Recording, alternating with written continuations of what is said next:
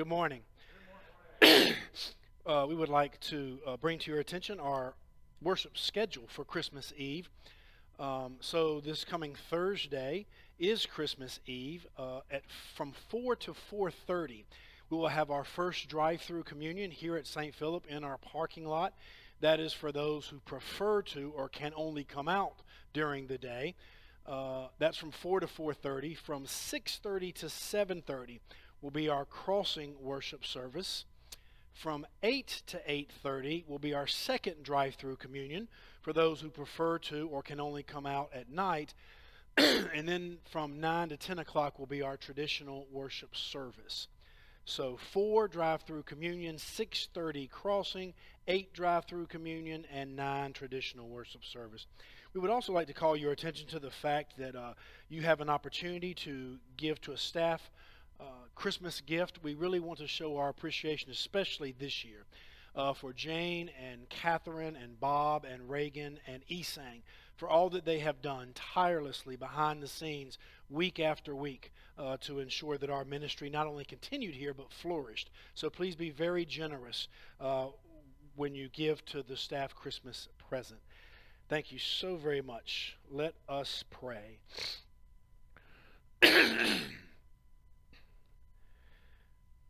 Good and gracious God, we give you thanks on this cold and rainy Sunday. We thank you for this opportunity to worship you once again in spirit and in truth, to hear and receive your word, to share in your supper, to pray to you, to sing together, and to fellowship with your saints. Thank you for our joy and laughter, which we share with each other. Thank you for the hard times in our life, our pains and our struggles, which we also can share with each other and lean on each other during our time of need. We thank you for being who you are and for doing for us all that you do. We always, always appreciate you. In Jesus' name we pray. Amen. My sermon text for today is, of course, the gospel lesson assigned from Luke chapter 1, verses 26 through 38. It is known as the Annunciation. My sermon title for today is taken from three words in the middle of the last verse. Three words in the middle of the last verse. Let it be. Let it be. when I find myself in times of trouble, Mother Mary comes to me, speaking words of wisdom. Let it be. And in my hour of darkness, she is standing right in front of me, speaking words of wisdom. Let it be. And when the broken-hearted people living in the world agree, there will be an answer. Let it be. For though they may be parted, there is still a chance that they may see. There will be an answer let it be. And when the night is cloudy, there is still a light that shines on me. Shine until tomorrow. Let it be. I wake up to the sound of music. Mother Mary comes to me, speaking words of wisdom. Let it be. Let it be. Let it be. Let it be. Let it be. There will be an answer. Let it be. Let it be. Let it be. Let it be. Let it be. Whisper words of wisdom. Let it be. Are there three richer, more resonant, more profound words in the English language than let it be? Are there three more difficult, controversial, and depressing words in the English language than let it be? It seems to say, accept what is. That's easy to do and joyful when what is is good. It is difficult, perhaps impossible, and very sad to do when what is is not good. Many of you recognize the lyrics to the song I just quoted as the Beatles' iconic 1970 hit single Let It Be, written by Paul McCartney. I'm not particularly a fan of the Beatles, they were before my time for the most part, but I have always been utterly transfixed and mesmerized by that haunting song. It is sad and brilliant and peaceful. It evokes something within me, and I doubt that I am alone, that goes beyond words, something I literally cannot explain.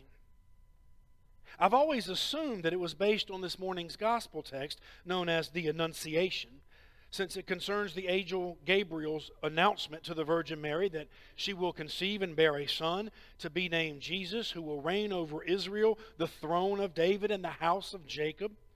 I assumed that because let it be is Mother Mary's response to this puzzling divine decree in the last verse of our text.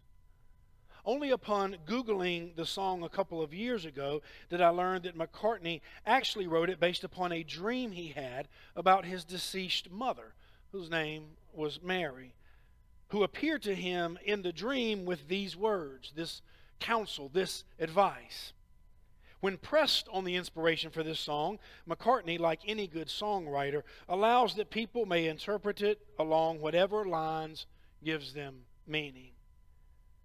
Ironically, apparently, McCartney soon resigned from the group, thereby dismantling what some consider to be the greatest rock band of all time. For the sake of clarity, Luke chapter 1, verses 46 through 55, which are assigned this morning as our psalmody instead of an actual psalm, is actually Mary's Magnificat, or Song of Praise, named in Latin after her opening words My soul magnifies the Lord, and my spirit rejoices in God my Savior.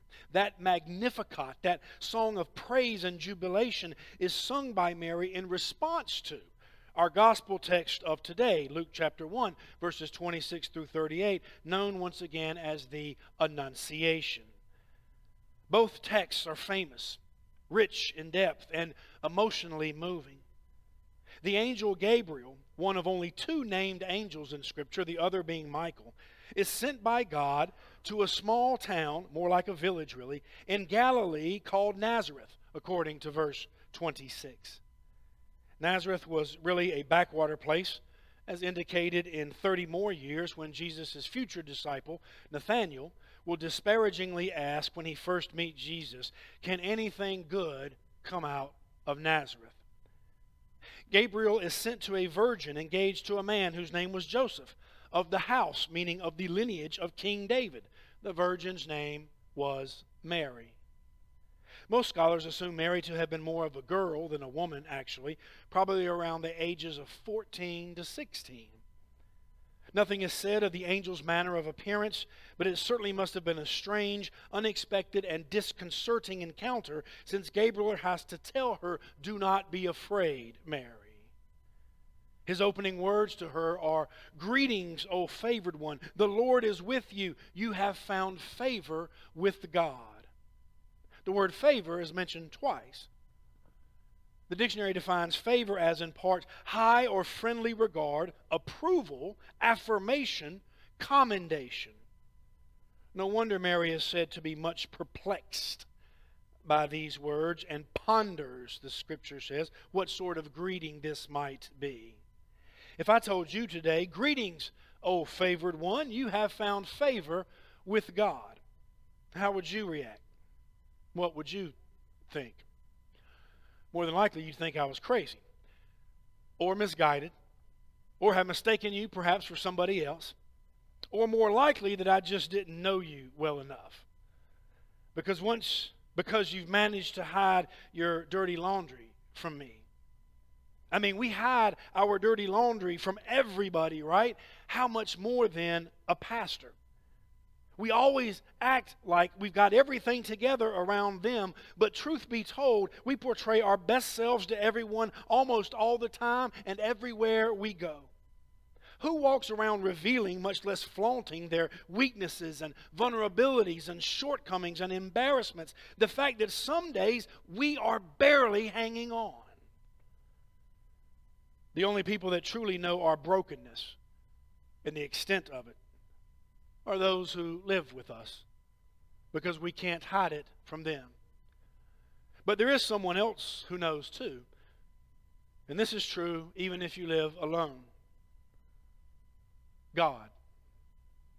God knows. God sees. And because of that, you think you cannot have found favor with Him because He knows all your junk. So, how do I sound saying, Hail, oh favored one, you have found favor with God? Like an uninformed but well intentioned person trying to boost your spirits without knowing the baggage that you are truly carrying. In Mary's case, the miraculous announcement, Annunciation, continues. And now, Scripture says, you will conceive in your womb and bear a son. You will name him Jesus.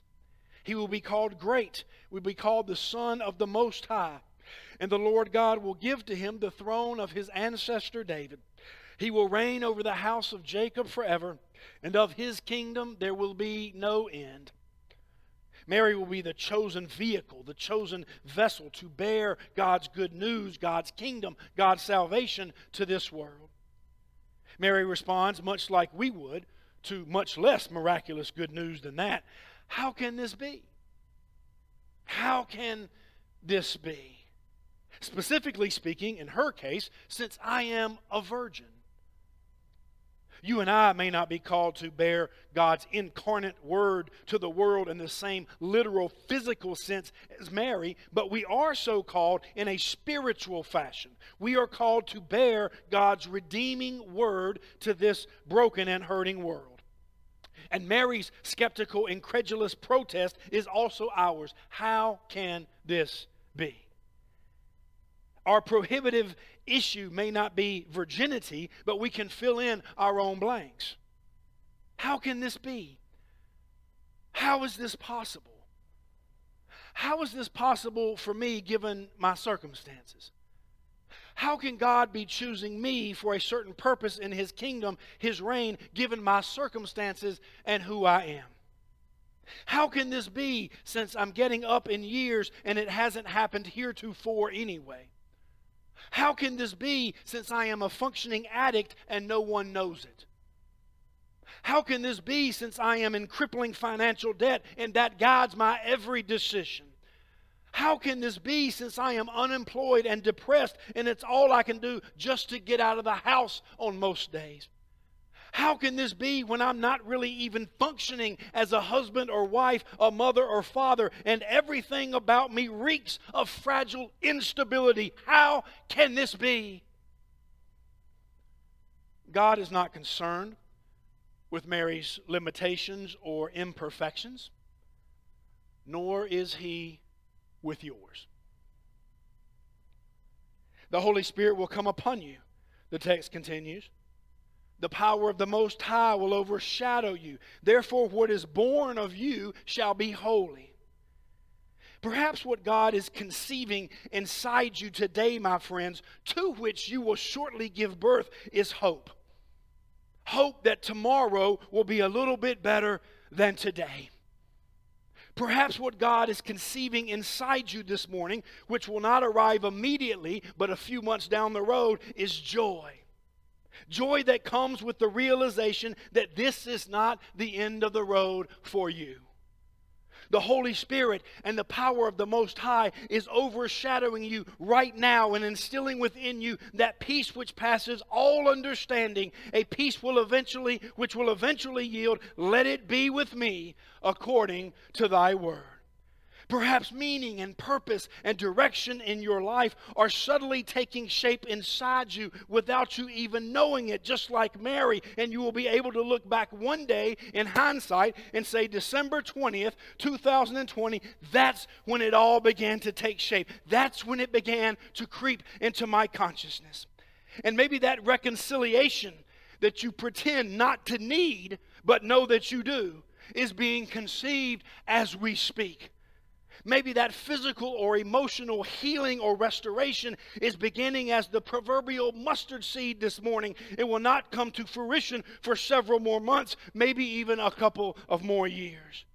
We doubt because that's our nature, and our nature is informed by our experience, and our experience has told us that it's been this way so long that transformation is just not in the cards for us.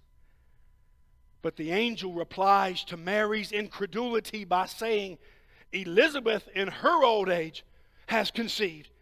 And this is already ongoing with her who was said to be barren, for nothing will be impossible with God.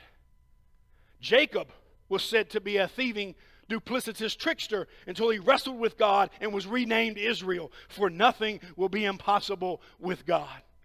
Joseph was sold off into slavery by his own brothers and ended up languishing in Pharaoh's prison until his ability to interpret dreams caused his release and subsequent rise to Pharaoh's right hand. Nothing will be impossible with God.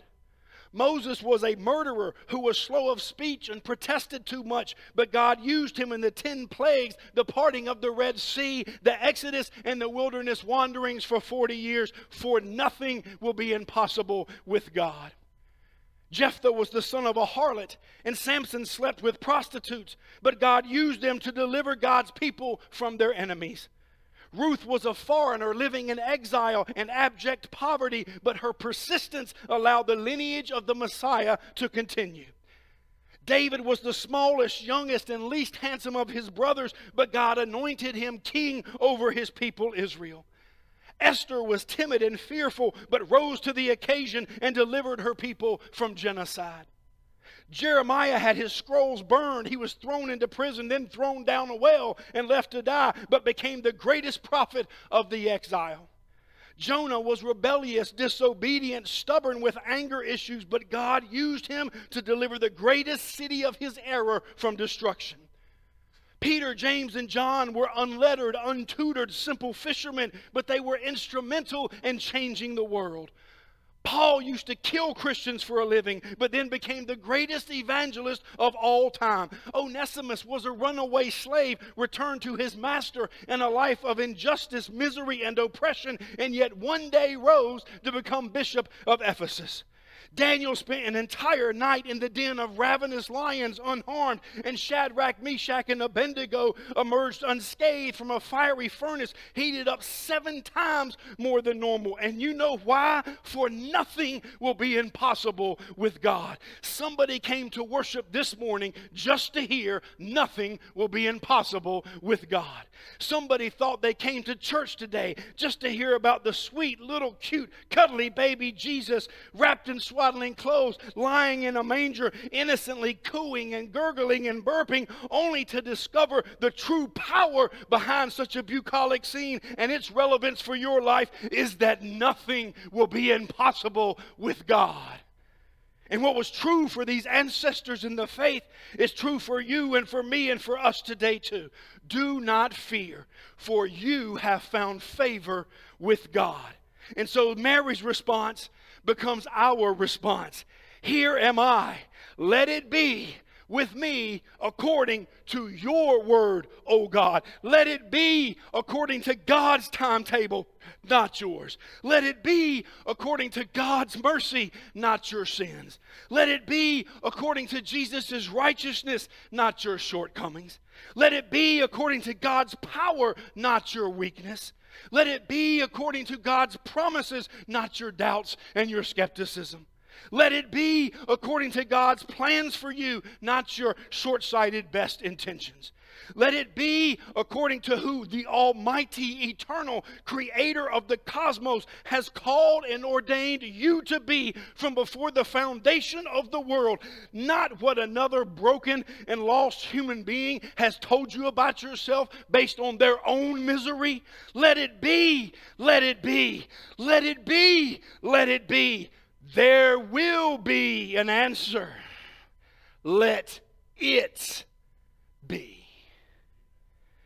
Amen.